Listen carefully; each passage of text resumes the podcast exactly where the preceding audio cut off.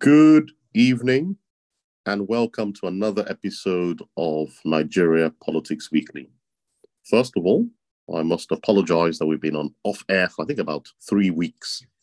That was a combination of traveling, uh, diary clashes, and a variety of issues. But I can assure you that we are back. We've not, we've, we didn't die. We've not been arrested. We are still on Earth. So first of all, co-hosted with me as usual is Phoenix, and then our other guest is Samuel Atiku. Atiku is a public policy consultant with the International Budget Partnership. Now, we're also discussing three topics today. First of all, we'll discuss this $22 trillion debt that Nigeria appears to have taken on, and we're discussing how, how we've, we've come to this point. Secondly, we'll look at the upcoming battle in the Nigerian National Assembly over their leadership, both of the Senate and the House of Representatives. And thirdly, we'll discuss Peter Obi and Atiku Abubakar's case before the Nigerian Electoral Tribunal. But before we go there, we also have to pay tribute to our guest. I was just looking at my notes. It appears the last time we were here was on the 17th of April, if that's correct.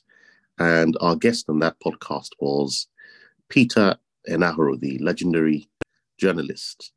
And I think literally a week or a week and a half after that podcast, he sadly died. So we just want to pay tribute to him, send our condolences to his family, and just hope. I think we asked him on the podcast that we asked him if if if this was the Nigeria of his dreams, and he said it it wasn't. So perhaps we can we can pray and hope that someday uh, the Nigeria of his dreams will be actualized. But anyway, so to Phoenix for our first topic. Phoenix, 22 trillion naira in debt. Can, can you explain to us, as if you were talking to primary one economic students, how did Nigeria acquire this debt? Where, where has this debt come from? And why is it only, only just now being approved by the National Assembly? What, what, what happened, Phoenix? Hi, Michael. Um, indeed, great to be back. Um, thanks, Atiku, for joining us. Hello, listeners. We've seen all of your messages, and even though some people were dragging us, uh, we welcome that because it, it, just shows that there are people out there listening to us and, and keen for the podcast to remain. So, and we promise you we remain as fired up as as ever, and uh, we intend to continue sharing our views. Um, I, I, can't but join uh, Michael in sending our condolences to the family of Pa Enahoro. We, we are especially grateful that he spent his time with us. He joined us on the podcast twice. And uh, when, we, when we learned of his passing away, I mean, uh, it was quite a poignant moment for us. And, and I pray that his soul finds rest and, uh, and um, his family find the strength the love and the fortitude to bear the loss. He is an irreparable loss to to Nigeria, particularly um, uh, the journalism profession. I mean, th- th- those were those people who really set the profession apart, and the latter day people can learn can do well to learn from from their legacy. Having said that, um, to our topic, our first topic today. Um, so, so Michael says I should try and explain it like I'm explaining to a primary one person. I think the easiest way to do it so is to say um, the Nigerian got well, the Central Bank of Nigeria, right, um, is also not not has a number of functions. So one of those functions is being the banker to the federal government, which basically means that any revenues that accrue to the government goes to the central bank. Now, of course, if you understand banking, when you when you have an account with a bank, you put your money in there, but it also means that the relationship you have with the bank allows you to borrow from the bank. So you're able to go to your bank where you normally put your money and, and say to them, you can see my income that comes to your bank. I want to borrow. Maybe I want to buy a house. Maybe I want to buy a car. Maybe I want to do an Owambe party because I'm feeling good about myself. But you can generally go to your bank and borrow. And so the same thing happens. The federal government goes to the central bank to borrow from time to time um, when there is a shortfall and they need to augment income um, to make sure that they can meet their expenses. Now, the CBN is set up under an act of the National Assembly. So there's a CBN Act. And in that CBN Act, it prescribes the level of borrowing that the central bank can give to the to the federal government. And it's important to, to bear that in mind because if if there is no limit, if there's no guide guidelines around how the central bank, how the federal government can borrow from the central bank, very quickly you get into a scenario where the central bank, because it has the power to create money, the central bank literally, I mean, creates money in the sense that the, I mean, they can create deposits out of nothing. They can print the naira and, and they determine the level of money supply in the economy, which is another which is another one of their more critical functions. They can basically just enable money be available to government, whether the, what the government is using it for makes sense or not, and that has a knock-on effect on on uh, on uh, on the economy from a perspective of, I mean, when you have a, an economy that is flush with cash, it devalues assets, number one. Number two, it creates inflation because what you do have end up having is you have a lot of money chasing few goods and services and prices go up, and that is bad for the average Nigerian, bad for business, and so on and so forth. So I say all of that to provide context as to federal government can borrow money from central bank, but you have to borrow it up to a certain limit. And if I remember correctly, I think it's uh, maximum of uh, three or five percent of previous year's income. So they, they set it at a very reasonable level. I'm sure Atiku will have the right number and he will speak when when he will correct me if I'm wrong. But the, to the 22 trillion naira that we now have, what has happened is over the eight years that Buhari has been in charge, they've relied so heavily on the uh, on the central bank for for backstopping their revenues and to enable them make the expenses that they need to make to the extent that they've racked up 22 trillion naira in debt owed by the federal government to the central bank. So over eight years, they've built this up. For context, Nigeria's total debt stock, excluding this 22 trillion, is 46 trillion. So basically, what what you're saying is that almost half of the debt that the that the country owes, this um, money that they owe the uh, the central bank is like literally almost half of what they owe. So when you add what they owe the central bank to their debt that they are carrying, that's that's like um, going from 46 to almost 70 trillion naira. That's huge. So what you have is the, the federal, the num, number one, it is clear because if you look at the quantum of debt that we're talking about, it's clear that the both the, the, the central bank essentially has been going against the law that set it up because it has obviously been borrowing money more than the limit that was set. So there's a clear issue there. But this money is now sitting on the balance sheet of the Fed of this of the central bank. And this is not correct. It is creating a distortion. And because it is not being recorded as debt by the DMO, it is also, even though there's some interest being charged, it is also not being fully recognized. So what they're trying to do is to regularize that by saying, look, this is debt that the federal, federal government has incurred. It has to pay it back. And so for that reason, it must move this money to um, acknowledge this as a proper loan, securitize it, you know, with a plan for 9% interest to be repaid over 40 years, and it now becomes part of our overall debt. Now, that has implications because once it's recognized as your overall debt and you're growing your debt by 50% all at once, there are implications around, you know, ratings. I mean, your risk rating and things like that, that that will have impact not just on the federal government but also on on um, businesses in Nigeria and all of that because your sovereign risk rating affects people who also how, how Nigeria is looked at and things like that. So so there are a lot of things to look at. But where we are is that the federal government has approached the National Assembly to let them take on this debt. My understanding as of now is that this has not been fully signed off because there was some pushback and there's ongoing discussion. So basically, that's that's where we are. That's the story of the 22 trillion. And uh, I'll go back to you, Michael. Thank you, Phoenix, for your explanation. I'll just go to Atiku. Atiku, I've got a series of questions that I need answering from you. So the, the, the first question, Atiku, is Phoenix said that whilst the proposal has been put to the legislature to con- to securitize, as they call it, to convert this overdraft into a loan, the Senate or the legislature have yet to approve it. The question then, Atiku, is if the Senate, if the legislature refused to approve this debt, what then happens? Is it just money hanging in the air, or, what is the implication of that? Ah, interesting question, Michael.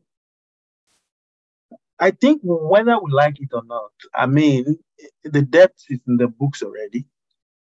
Uh, just for context, when we say public debt, it's only debt that is securitized. Um, so the numbers that the DMO, the Debt Management Office, actually banish around are for debt they are securitized. And so what it means in essence is that it just means that uh, is the debt that a certificate has been issued to the, is the, the person that actually borrowed the federal government money. So typically it's something that can be, you could trans, you could sell it out essentially you could go on an exchange and then exchange it. You can use that as collateral in banks to actually uh, borrow more money. And so, Michael, back to your question. Uh, so we have two types of debt. We have the public debt that have been securitized, and then we have the ones that have not been securitized. I mean, just for context, I know everybody is talking about this uh, 23 trillion naira ways and means. Essentially, the central bank uh, borrowing the federal government money. Uh, that's just a tiny, I would still call it a tiny bit of a bigger problem. We still have debt that the federal government owes contractors. That's not in the books. We have judgment debts that are still hanging in there, that's not been securitized. And then we still have other obligations, uh, what I call pension obligations. Remember, people are retiring. We have, a, we have an aging I mean, we have an aging um, civil service. Most of the people in the civil service now about retiring. Remember, the federal government have not been recruiting young young people, so most of them will start retiring. I think from next year. I think within the space of um, six years, about 95% of Nigerian civil service will enter into the retirement age, and meaning that there are obligations to actually meet their pensions also. And then we still have other debt that the federal government is owing, I'll call it special funds. So we can go on and on and on around how indebted uh, the federal government is. But Michael, back to your question. So if the Senate refused to securitize, it has absolutely no, no effect in terms of the outlook for the Nigerian uh, economy itself and the fiscal, uh, the fiscal structure of public finance. In fact, securitizing it actually give the federal government some wiggle rooms uh, to maneuver. In essence, you can't you could as well say, oh, it's nine percent debt. So those debts nine percent. But for now, I think we're accruing about uh, is it three percent plus MPR on those ways and means, if I'm right. So if MPR, for instance, now is about 10%, you have 10 plus 3%, which is 13%. So if the federal government say, let's securitize this at the 9%, uh, it helps you reduce the cost that you will have spent uh, servicing those debts. And so, Michael, in terms of uh, whether this has any effect on the fiscal uh, state that we find ourselves, the answer is no. It has no effect whatsoever. We're in a deep hole and to actually mine out, out of this hole, we need a lot of ladders. Thank you, Atiku. So that's my first question. The second question is as Phoenix also explained, these loans or this, this overdraft from the central bank was taken in violation of Nigerian law. So the question is is there a penalty for this? Should other Emefiele, Buhari, or the finance minister, uh, I, I, can't even, is, is, her name Zainab? Is that the finance minister's name? Um, I can't believe it, I don't seem to remember her name. But shouldn't one of them be prosecuted for breaching the law?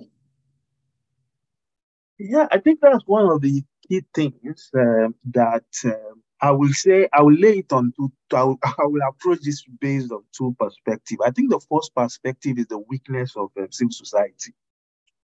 I recall in 2017 when this whole ways and means started gathering pace. I recall going on Twitter and complaining about it. And I recall that time that Tolu Ogunlesi specifically actually even took it too far, that he started attacking my personality. Um, I'm a doomsday player. Oh, this is actually a lie. I mean, it's there, public record. You can go and check. Uh, what I was saying, I had no knowledge of what I was saying, ABCD. In fact, it took it to the extent of um, even trying to write my former employer. Uh, they took it to that extent. Now, I think it's important to mention that when the Buhari government took over, we were in we are having what the then coordinating minister of the economy termed a fiscal strain. Oil price had gone down. We were struggling as a country. And she was saying, oh, we need to actually raise our tax base. We need to increase tax. She was trying to introduce wealth tax. She was trying to actually prop up our domestic uh, resources to mitigate the potential impact of aggressively borrowing funds, given the fact that we had a massive infrastructure deficit. As at that time, Nigeria's total debt was 12 trillion naira. 12 trillion naira. Just for context, last year Nigeria did spent about 20, 12 trillion on the budget. It was 12 trillion. And then everybody was panicking. We had a whole lot of papers that we wrote on the potential. In fact, I know people did criticize the past, the outgoing government then of being fiscally responsible for putting Nigeria in the 12 trillion debt. Today, officially, we are now on 46 when you add the 23 and then the other outstanding, we're getting close to about 80 trillion. Now, if you take that 80 trillion naira at face value, that the money that the Buhari government borrowed, and then you add it up to the revenue, it means that the Buhari government has spent over 112 trillion between 2015 and now. Well, if you put up your calculator and you say, okay, what's the average cost of building a house in Nigeria? The average cost about 10 million naira. So essentially, the Buhari government would have used this money to construct close to 10 million new buildings. It was a 10 million new building, just for context, in the UK, England, Wales, Scotland put together, the complete, the total amount of houses you have here in the UK is 25 million. So we'll have built a new modern city of half the size of the United Kingdom with this money. But this money was used for what? It was used for nothing significant. In fact, with this massive pumping of this money to the economy, we've had a situation whereby the total number of jobs in Nigeria had gone down, inflation rate had hit the roof, the income of the people had been degraded, most businesses are struggling, and so there is no economic impact whatsoever.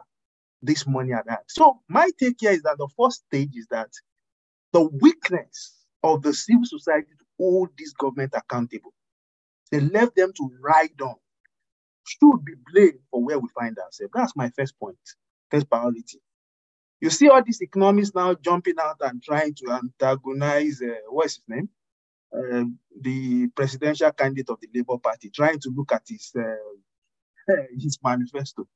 All of them were silent for eight years when this economy was bleed to death. All of a sudden they rose up and they started writing series of articles. They should be held accountable for what has happened. The, the media houses, they all left it too late. I think they were just busy running after after advert money. They did not do their job. They did not hold this government accountable. For the few that try to hold this government accountable, they label most of us as actually being irresponsible. They took the war to our employers. They made sure that they try what they could do to silence people. And the repercussion is here now for everybody. So, Michael, to your question back, what has happened? I would say it's a failure of the Nigerian people that the people that we should have hold this government accountable, they fail to hold them accountable. And that's where we find that's why we find ourselves where we are today. Thank you, Atiku. My final question before we go to the next topic is the legislature is made up of opposition parties as well. You have the PDP there, you have the APC, and I think there's somebody from the no, APC is the ruling party, the PDP. Have somebody, I think, from the YPP, the Young People's Party. So, did the opposition make any noise about these when the, when these things were happening? And even with regards to the ruling party itself, you mean the, the Senate president, the speaker, all knew about these illegal borrowings and they were fine with it? I mean, that's exactly what, again, it's again, uh, the role of the legislator is actually to pay oversight. I know, yeah, people hype up Saraki as being fantastic. Remember, under his watch in 2018, 2019, uh, before the election in 2019, the ways and means actually did rise by almost 5 trillion naira in a year. And no conversation, even when people write. I recall writing the National Assembly. They did nothing about it. And it's important to also mention, I mentioned 112 trillion, 112 trillion that Buhari government has spent. The legislator themselves personally consume about 10% of that. I mean, sorry, about 1 point something percent of that one, 1.5 trillion using it on their own logis itself. So they are also culpable in order to do so. It's not even the context of whether you are a PDP, the people is the opposition, or you are an APC. I think one way or the other, the Nigerian political class, they tend to forge themselves together. They tend to be in a, in a single group. And, and that's reminiscent. If you look back at EndSARS, did you see PDP legislator actually going on the floor to complain about the atrocity that was committed? By the Nigerian police, the Nigerian army. Absolutely not. That's not their business. Have you seen them complain about the killings that is going on in the middle belt? Of course, they are not concerned about that. So, the context of um, opposition and the role the legislature should play uh, in ensuring that there's oversight over the actions of the executive seems to have fallen. It's all about police. For I mean, so I don't use too many uh, grammars and speak grammars. The truth is that we've not had principled people in the National Assembly. Even if we have one or two, their voice had been subsumed such that we've gotten to a point whereby oversight is just mere talk. I mean, go to the building or go to the National Assembly and see what is there. All the old lawns are overgrown.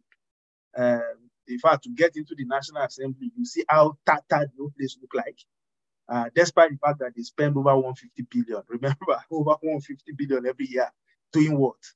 Uh, so, I mean, and that's just the budget. That's just the national budget. If you, leave, the national budget, remember, the budget of Nigeria that we talk about is just a fraction of public spending. If you look at all those independent agencies, things like NIMASA, organizations like um, the Nigerian Port Authority, they run like a separate system of government themselves. So if you aggregate all those things together and you see the kind of largesse and then the spending that is going on in Nigeria without any meaningful impact, whatsoever. I mean, we shed tears for the country. And my final take here is just to say that yes, I don't trust the public. I mean, I don't trust uh, I don't trust the legislators to hold anybody accountable. I see them as just one of the same thing. I mean, you can see the conversation going on now. The executive wants to actually have a say on who gets elected. And then you see people also rally around that. And then the consideration for electing people winds around ethnicity and religion, not competence. I think I rest my case. Thank you, uh, Atiku, for your contributions. Now to the next topic, which is for you, Phoenix.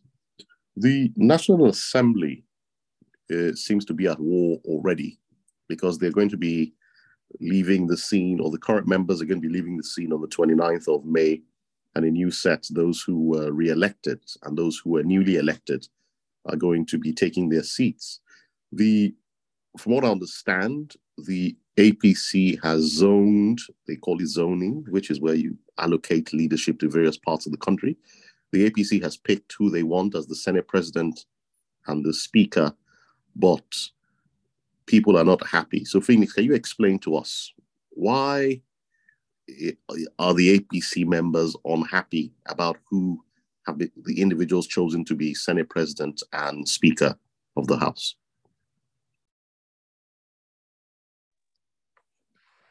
Michael, I mean, there's this statement I wanted to make. I, I now forget exactly how it goes, but but the essence is that um,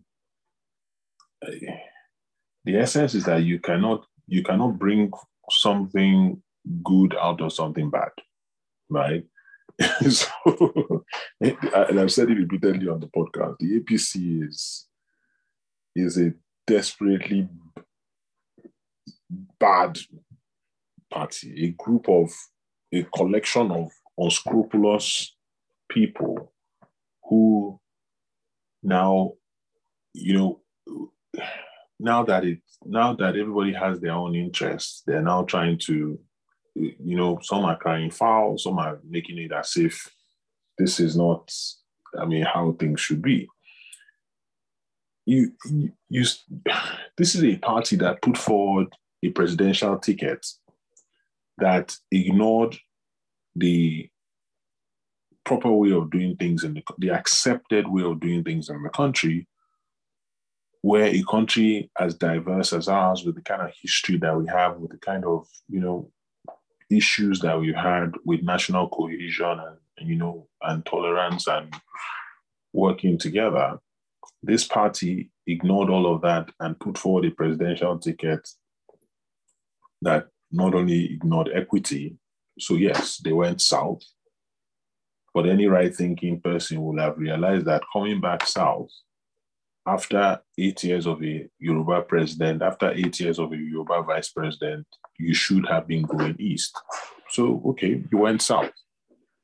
But when you went south, you then ignored the second side of the coin, which is, I mean, we, on one side, if, if we're talking about uh, equity, and that's what that's what zoning is supposed to accomplish, you look at ethnicity, and then on the other side, you look at religion. But they put forward the same faith ticket and told us that it did not matter. So now I'm wondering why all of a sudden, when they want to pick Senate and and uh, when they want to pick National Assembly leaders, zoning is coming to the to the fore. Why does it now matter to to zone? Because they know that they, I mean they've done something on the basis of expediency and now they are trying to course correct and they're making they're making it as if they're trying to do something for Nigerians when really at the end of the day it's all about you know in their interests and the fact that this party is just has no has no ideology has no there's no there, there's no sense of nationhood of trying to put the country first of trying to you know soothe the the um, issues that we have. Because if that was to be the case, so, okay, right now, ostensibly, they have a president elect who is a southerner, south, southerner um, from the southwest and is a Muslim. They have a vice president who's a northerner from the northeast, is a Muslim. So one might say okay, the first two offices of the land have gone south north, north and therefore you should go south again and and then have north for for the speaker of the house and and you try to balance it that way so i mean which is why it seemed like you know when they chose Godswill Akpabio, who is from the south south and is a christian they were making all the right noises but you see, you've created the issue already. So yes, some other people will rightfully challenge that because they were like, we, we didn't care about zoning when we are looking at presidential candidate. Why is zoning now all of a sudden important? No. You can't put somebody who's just come or people who are just new and make them, you know, there are other people who have paid their dues and also want to have a crack at the at the office. So they will ch- they will challenge, and that's why they're having all the drama that is happening, and that's why they have all the issues that are happening because you've you've set your foundation on on on um, on on bad ground, on on a lack of respect for equity, on a lack of respect for justice. So you've you've made it open season and said might will win, corruption will win, all those things will happen. So you cannot now try to, you know, the genie is out of the bottle. So you have to live with, as you make your bed, you lie on it. You've created that scenario. You know, tear yourselves apart and do whatever you, you like. And that's what that's what's happening within the APC. And I'm not one is not surprised because this is who they are.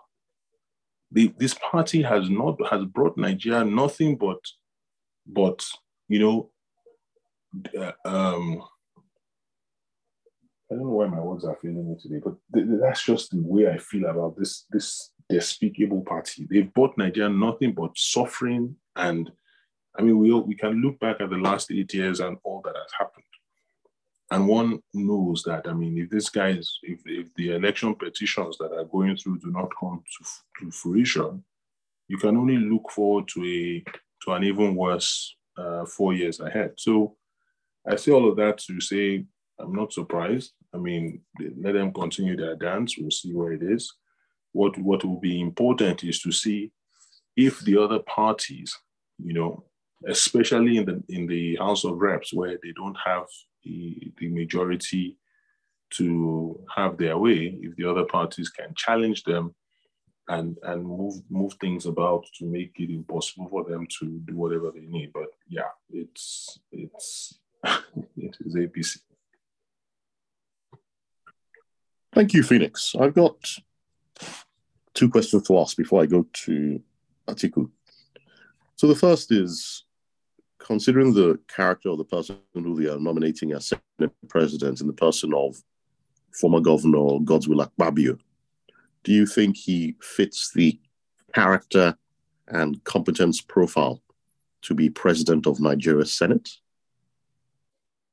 Think that's one of the easiest questions you've ever asked me. God, Godswill Akpabio should, under no circumstances, be anywhere near the top three offices of the land.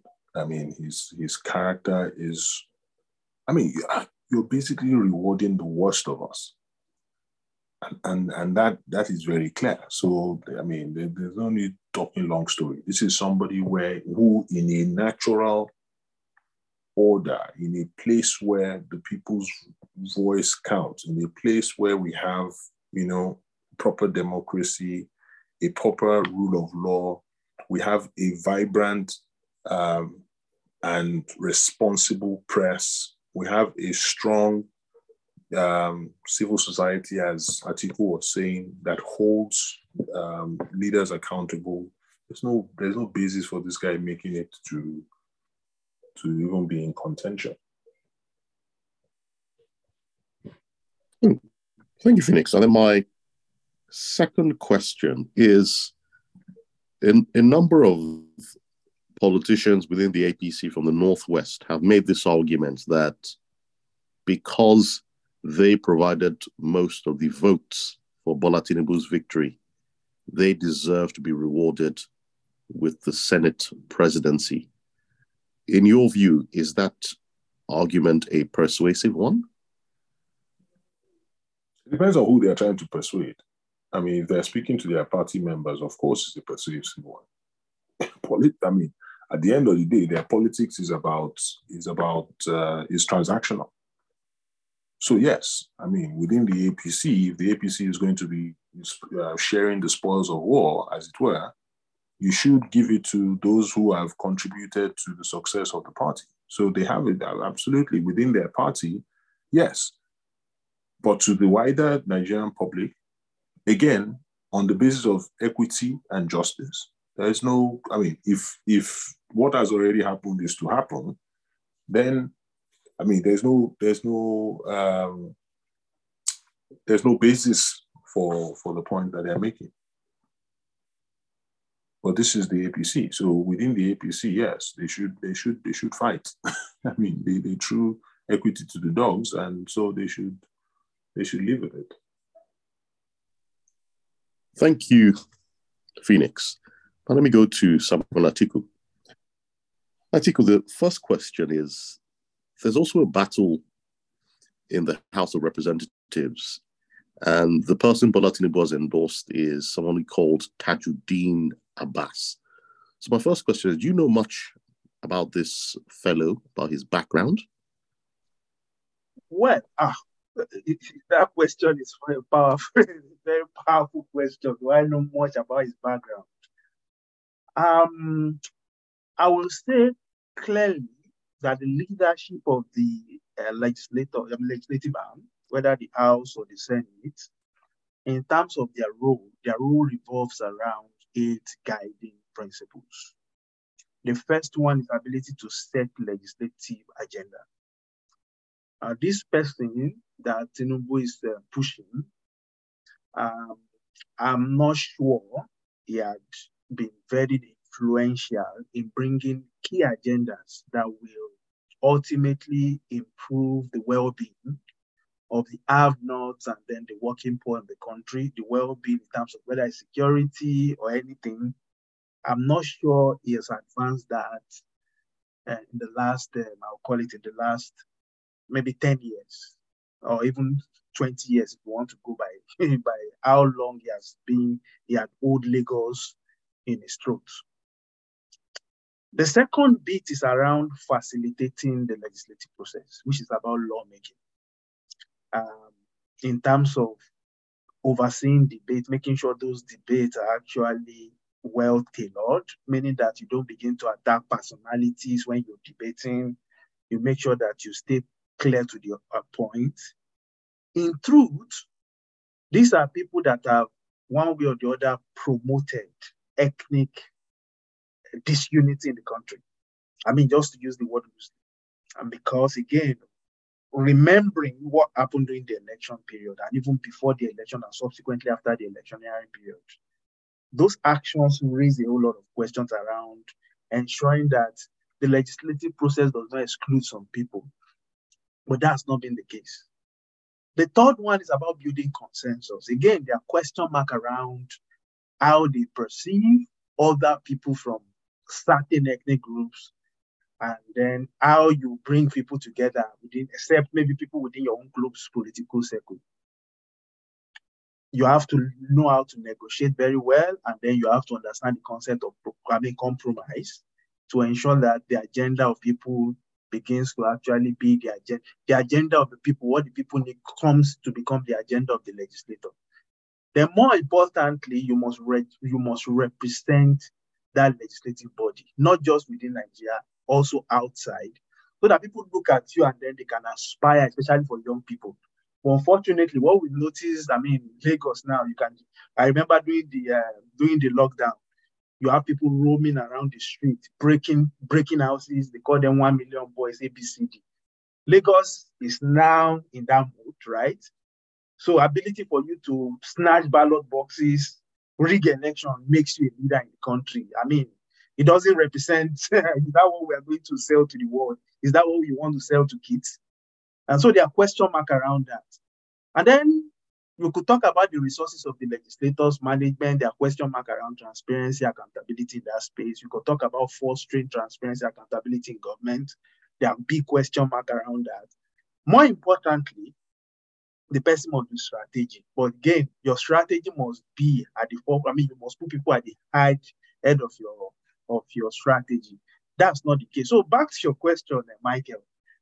The truth is that if you see what had happened, I mean, if you go back and you look at what happened during the election period, and then the product of those horrible situations where people were beaten up, when people were prevented from voting, any product that you get from that system, I don't think these eight key principles that I've highlighted, you can get it from that person. Anyone that's even, I remember the former president, uh, when people say his election was but he had to come out to admit publicly, yeah, that the election that brought me on board was actually not transparent. And he had gone ahead to set up a committee to begin to, I mean, begin to correct those things. Even at that, there were legitimacy questions about it.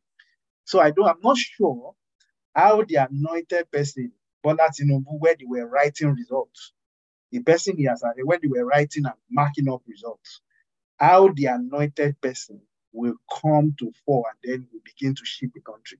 I don't think that will happen. And as such, in terms of your question, Michael, the background of that person, I'm sure the background has absolutely no no bearing.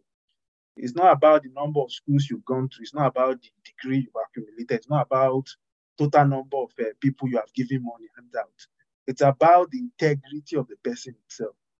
And based on my own perception, based on what I've seen, and based on experience that I've had over the years, I'm not sure those key eight legislative uh, points that I made that you can get it from this man uh, that the the president elect or elect, either way you want to put it, whether it's INEC elect, had push forward. And I saw your question mark over that. Thank you, Atiku. I've got one more question, which is with regards to the Southeast. As Phoenix said, the general political consensus or view was that it was the turn of the Southeast to produce the president, but that did not happen for a variety of reasons. Now, the APC has produced a Southwest president elect. They want to zone the Senate presidency to somebody from the South, South, and they want to give the speaker slot to somebody from the Northwest. So it means, in effect, the top four positions in the hierarchy will exclude the Southeast. In your view, is that is that fair? Well, I personally I care less about uh, the um, uh, whether the speaker is coming from the south east or is coming from the north east or the northwest. It's not because again the speaker cannot shape agenda. The big question mark that Nigeria needs to answer is that can any Nigerian aspire to the highest office in the land? Con- the constitution of the country, the answer is yes. But the political bloc, in collusion with INEC, had prevented that from happening. And that is the that's the biggest topic. The political bloc not only that, elite that benefit from that political system in collusion with the Nigerian police. And then INEC had colluded together to prevent that from happening. And that is the problem. Now, whether you bring a speaker from the southeast to pacify people in the southeast is of no material to me as a person. The truth is that what happened on the election day itself is testimony and it's a testament that this country, again, I repeat, the Nigerian police, again, I used to call the Nigerian police one of the organized terrorist and crime organization in the world. They are notorious for being a they, they've always been at the other end of the law. They've never been known to actually promote the essence for which government was established, which is actually pursuit of happiness, ensuring their sanctity, ensuring their security of life. They've never been there. They've always been at the end of it, creating commotion. They've colluded with INEC, and they've colluded with some political class, and then some elite, whether industrialists or whatever we want to, to actually prevent the will of the people from happening. I personally believe that Nigerians had voted in Peter Obi to be president. Regardless of what people say, I may be wrong, I may be right, but on the day of the election, that was the perception I had. And then we saw the massive collusion that happened. And then they produced this. So regardless of what they do after this time, it's of no, it's not, no, it's not no material to me. I'm not interested in whether you go and find another APC person uh, from the southeast the person is inconsequential as far as I'm concerned. So uh, the only thing is to just keep looking at the court system and hope that the judiciary do the right thing. And that's exactly where I keep my faith. Thank you, Atiku. Now let me go to Phoenix. Phoenix, I have one question on this topic that I need that needs answering. A lot of the political commentary with regards to Tajudeen Abbas, who is the person the APC has nominated for Speaker, seems to revolve around his ethnicity. They say he's Northwestern, I think from Kano or Kaduna, but there's the allegation that somehow his mother is Yoruba, and therefore it means he's not a pure Northerner, whatever that means. Um, how? What is this new purity test that seems to have entered into our politics? That once your mother or father is from a different ethnic group, then somehow you're no longer purely from that state. How, how did we get here, Phoenix? We, we, we got here by allowing uh, the barbarians to not only get to the gate, but make it all the way to the capital and, you know, take over entirely. Um, we got here um, in 2015 when people actually thought that a a, a, a, a dictator who had done nothing to improve himself, who was somebody clearly known to be an, an ethnic supremacist, could actually come in and bring positive outcomes. And therefore, we ended up with eight years under the most divisive ruler that we've ever had. And, and that's what opened the door to all of these things that were, you know, true, true, true. Even though we always had our differences and we always had people who were determined to use those differences, saner heads always seemed to prevail. We it never boiled over. But in the, in in these eight years, and particularly in the last couple of years, we've seen this come to the fore, and we've seen people behave this way. And it got to a head during this election cycle. Again, I repeat, you know, when you ha- when we ended up with this same fate t- ticket, that was where it all started to come from.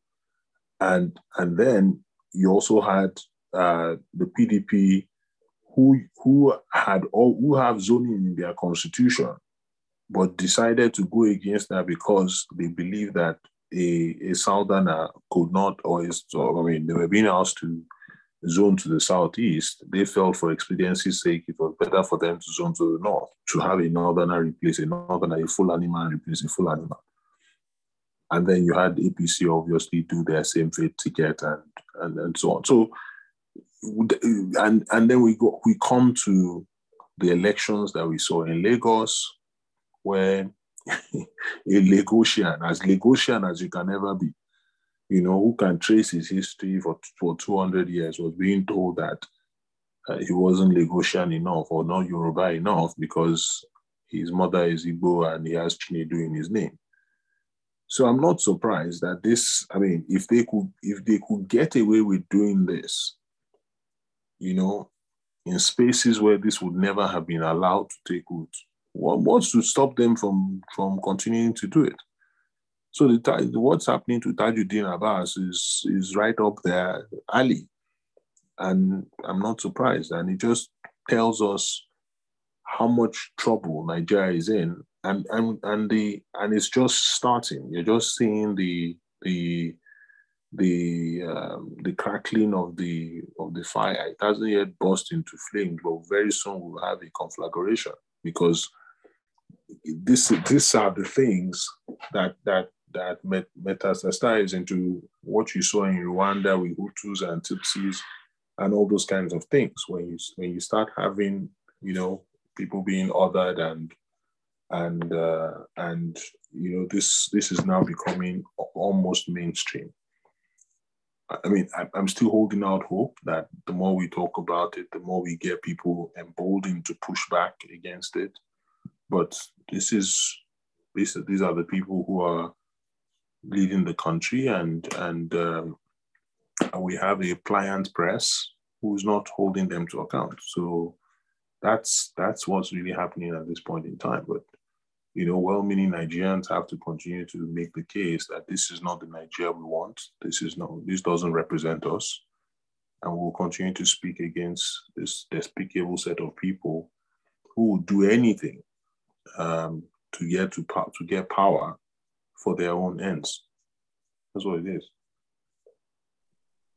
Thank you, Phoenix. Now, just hold on because we are going to our next topic, and I want to start with you as well. Peter Obi and Atiku Abubakar have had their first day in court challenging Bola Tinubu's declaration as the president elect. Now, the first question for you, Phoenix, is are you are you happy with the pace at which this these suits are proceeding?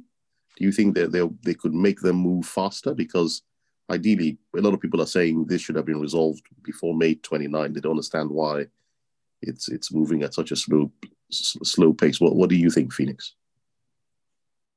Well, I I, I mean I've not seen a I've not seen a, an election petition that um, that was wrapped up before um, the, the person declared by INEC was sworn in. So I was not in any way expecting that to happen, especially not in this one that is as hotly contested as it is.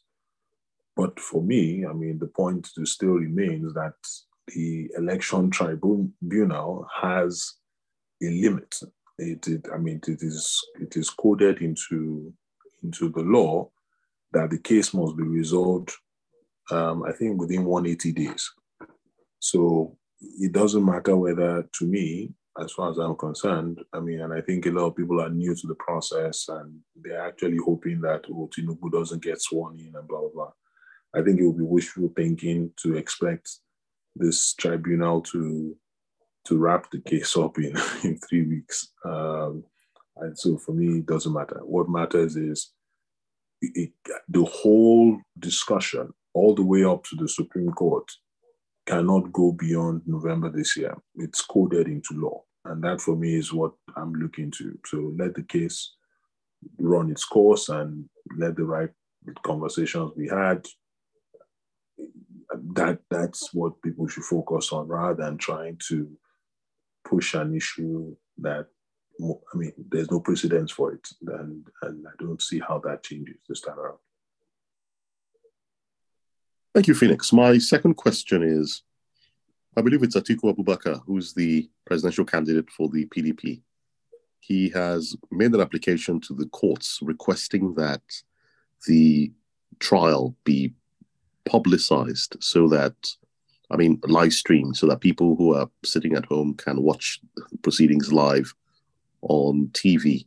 In your view, is is that a good idea, or do you think it's it's a bad idea? It's a great idea what's what what does the judiciary have to hide? This is a case that matters to uh, all Nigerians. I mean, this is, is a landmark case because we had a landmark election. This was the first time we had um, three front runners. We had, um, you know, we clearly have a president has been declared with less than what was it again now, if I remember, less than a third or of the votes or something like that, or less than 40% of the vote. So there's this is clearly something that a lot of people have interest in. And so I mean it should be transparent. It should be if I mean in this scenario, you don't want anything that people can look back and say, oh, they kept they hid it from us, they did some, you know, mago mago and all of that. Live stream it, let people follow, you know, let's i mean experts you know as every as everything happens as they proceed let people learn understand. Let there be let there be faith in the judicial process.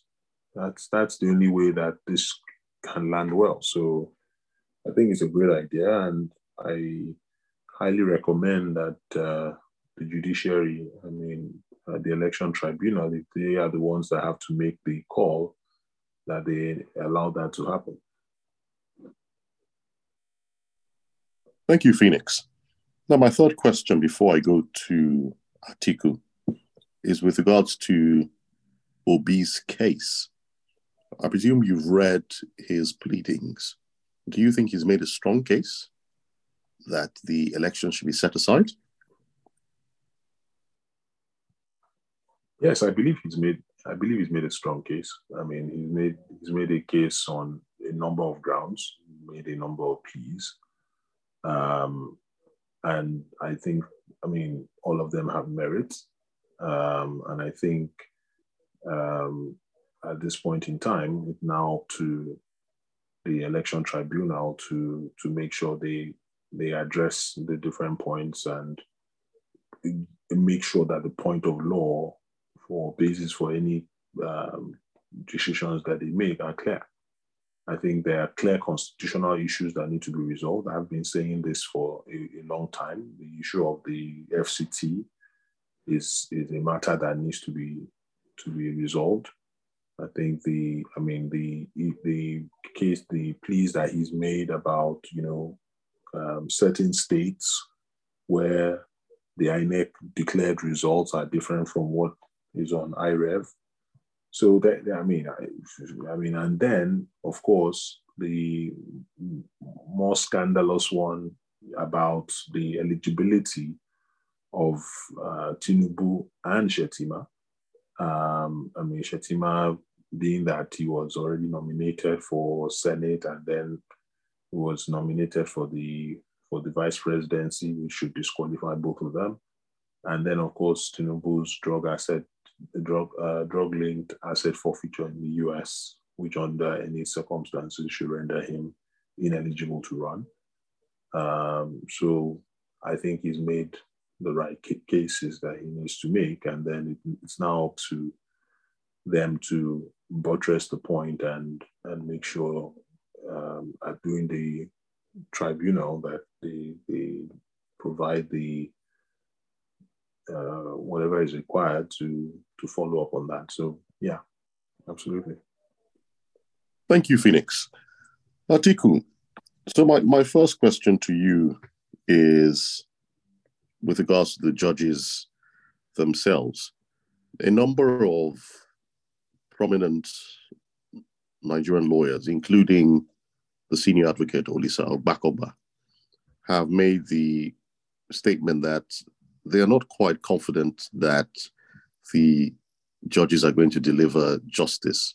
Olisa, in particular, said in the normal practice of law, you should be able to look at the law, look at past rulings, and then give legal advice to your client based on those things.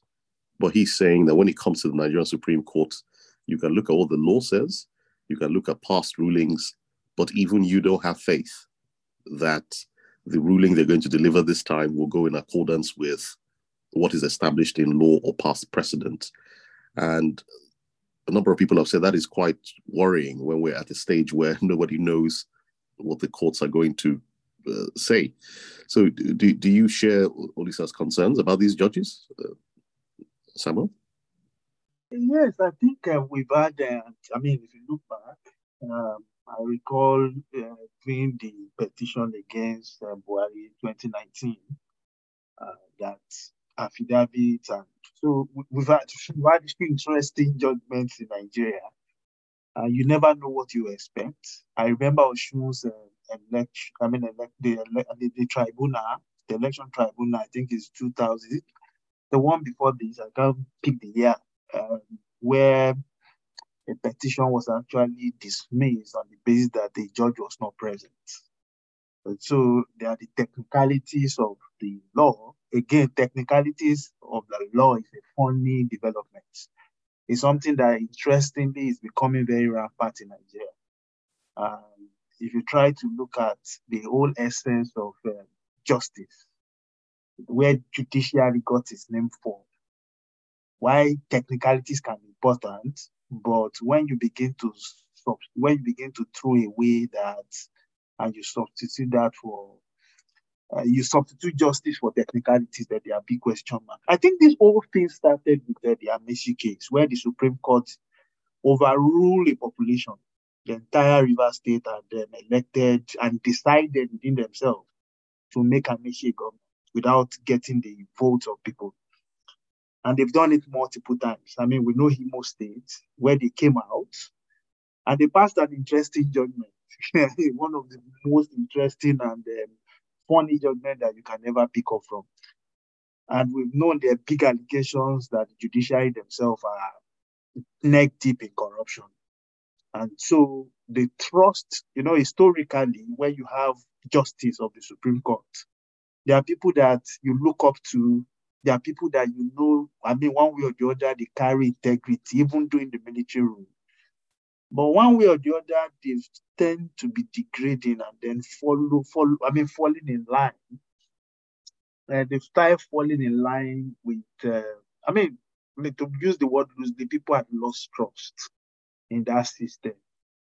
I think that's one of the key reasons why I also agree uh, with Phoenix that this tribunal should actually be made public. Let's see the logic of the argument being presented. And so people can make up their mind before judgments are passed. I think with that, we may be able to look at it logically why ABCD is happening and why not CBD. So, Michael, to your question, yes, me myself, sometimes you look at the justice, you don't know what to expect. Uh, we've seen funny, funny judgment all over the place, and then there are key allegations, there are counter allegations. I remember even Tinubu, if you go back, I've been accused.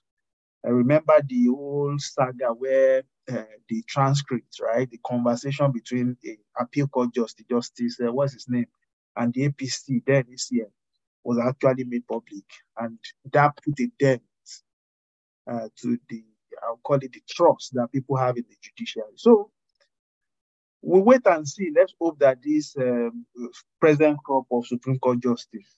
I'm not even looking at the appeal court because I know anything the appeal court does uh, could be overruled. So wait for the Supreme Court. We'll sit it out and then see what happens after that. Thank you, Atiku. Then my second question is the Osun, the Supreme Court recently declared Governor Adeleke as the rightful winner of the Osun elections. And from my reading of the case, they said they seem to rely on the evidence in the BVAS. So, do you think that case will have any bearing on how they rule in this new Peter Obi case? This will this will be suit, or this will be Atiku suit. I think the Obi uh, Atiku suit is a little bit more clearer compared to what you have in Osun State. In the case of Obi, uh, when you look at the Obi Atiku uh, case itself, he writes on a whole lot of things. In fact, you don't need you don't need BVAS to tell you that Obi won in River State by INEC. INEC, the evidence within INEC portal shows clearly that he won. But the result that Mahmood declared, funny enough, actually flew from where we don't know. And showing massive disconnection. And I'm not sure Mahmood had time before declaring the election to actually pick up the BVAS and assess what is inside that BVAS, right? And then before he came up with his own fictitious figures. Why it's important to think of the BVAS again and say, okay, evidence are being stored in the BVAS. But remember, carefully, INEC had gone to the court, and then I think they got a judgment one way or the other. I mean, they got a, I mean, they got an order to wipe out all the memories of the BVAS going into the uh, into the gubernatorial elections, if I recall very well. And there is a whole lot of big question marks. Uh, but that said, I will say that, yeah, there are a lot of uh, things that are happening. Look at the new electoral act compared to what we've had in the past, this is a new law. So people should not look at the precedent of what has happened before this time around. I think the first big case that this new electoral act uh, will come to play is the one with Osun State. So a lot of reference can be drawn from the Osun case. Personally, I've not read the judgment. I've not seen the full blown. I always like reading and then trying to actually read everybody's argument, the thinking, so that one understand the thinking of the Supreme Court justice.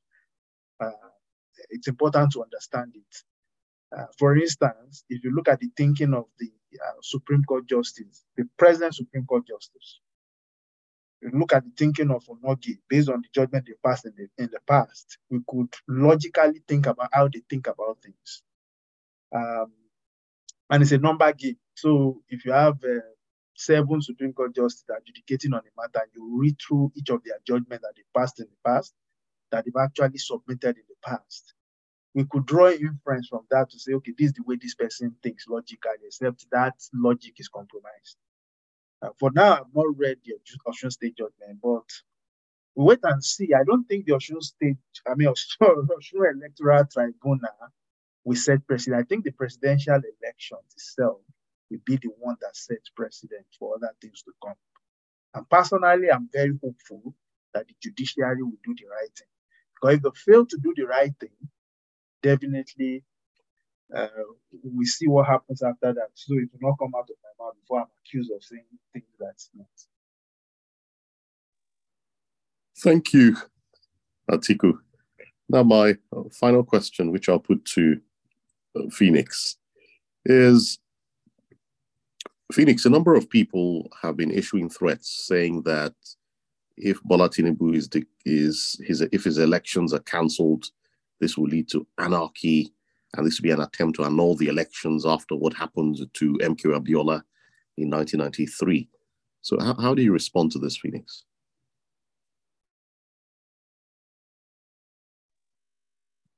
They're ridiculous, and and they are a pointer to the fact that people know that they do not have um, um, they do not have factual or moral basis for the victory that they claim.